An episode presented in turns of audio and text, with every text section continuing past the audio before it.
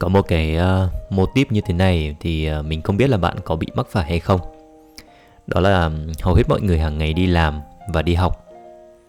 Công việc của mọi người thì uh, đều rất là vất vả và cũng có những cái khó khăn riêng của mình. Và sau một ngày làm việc hoặc là một tuần làm việc vất vả thì uh, mọi người uh, trở về nhà. Và sau đó thì uh, cố gắng bù đắp lại cái sự vất vả đó bằng cách là nuông chiều bản thân với những cái bữa liên hoan hay là những cái trò tiêu khiển. Trong quá khứ thì mình cũng từng có một cái quãng thời gian như thế.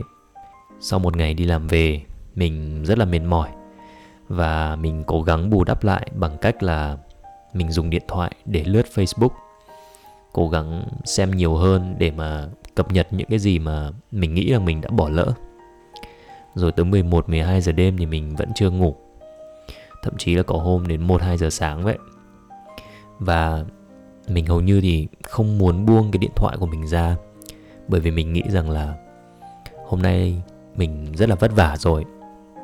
Mình sẽ cho phép bản thân mình chơi một tí. Dù sao thì sáng mai cũng là ngày nghỉ nên cũng không lo.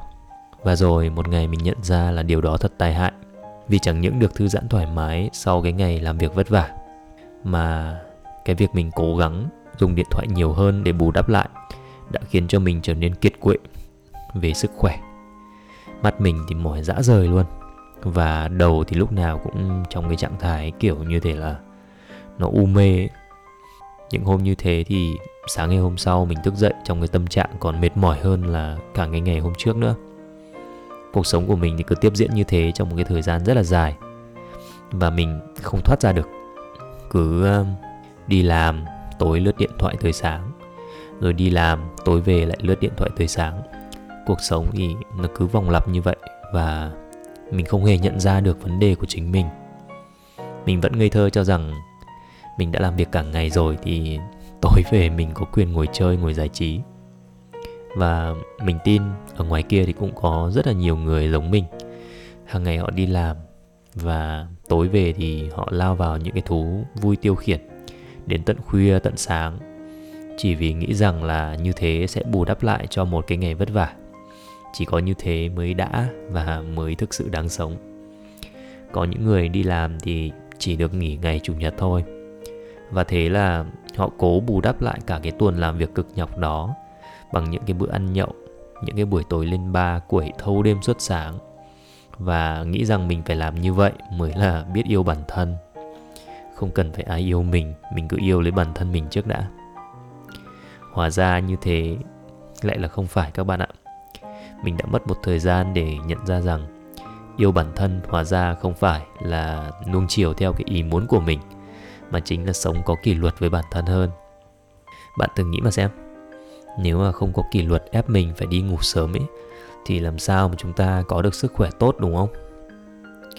Nếu mà không có kỷ luật ép mình phải ăn kiêng thì làm sao chúng ta có được vóc dáng hoàn hảo? Nếu mà chúng ta cứ lao vào những cái cuộc nhậu nhẹt, chè chén, suốt ngày, suốt đêm, nếu mà không có kỷ luật rằng mình phải dùng ít điện thoại hơn, hoạt động nhiều hơn, thì đầu óc chúng ta làm sao có được cái sự tỉnh táo và có được cái sự tương tác với thế giới bên ngoài nhiều hơn? Nếu mà không có kỷ luật thì liệu những cái ờ, cô cậu học trò có thể thi đỗ các cái kỳ thi hay không? Và nếu không có kỷ luật thì quân đội, cảnh sát, rồi thì đến những cái tập đoàn, doanh nghiệp có thể thành công được không khi mà ai cũng thích làm gì thì làm. Vậy đấy, hóa ra thì yêu bản thân không phải là cố gắng ăn nhiều thêm một chút, không phải là cố gắng thức khuya thêm một chút để xem một cái tập phim, không phải là cố gắng đi chơi tới khuya mới về, hay là cố gắng xem youtube, facebook nhiều hơn. Hóa ra yêu bản thân cũng cần phải có kỷ luật các bạn ạ.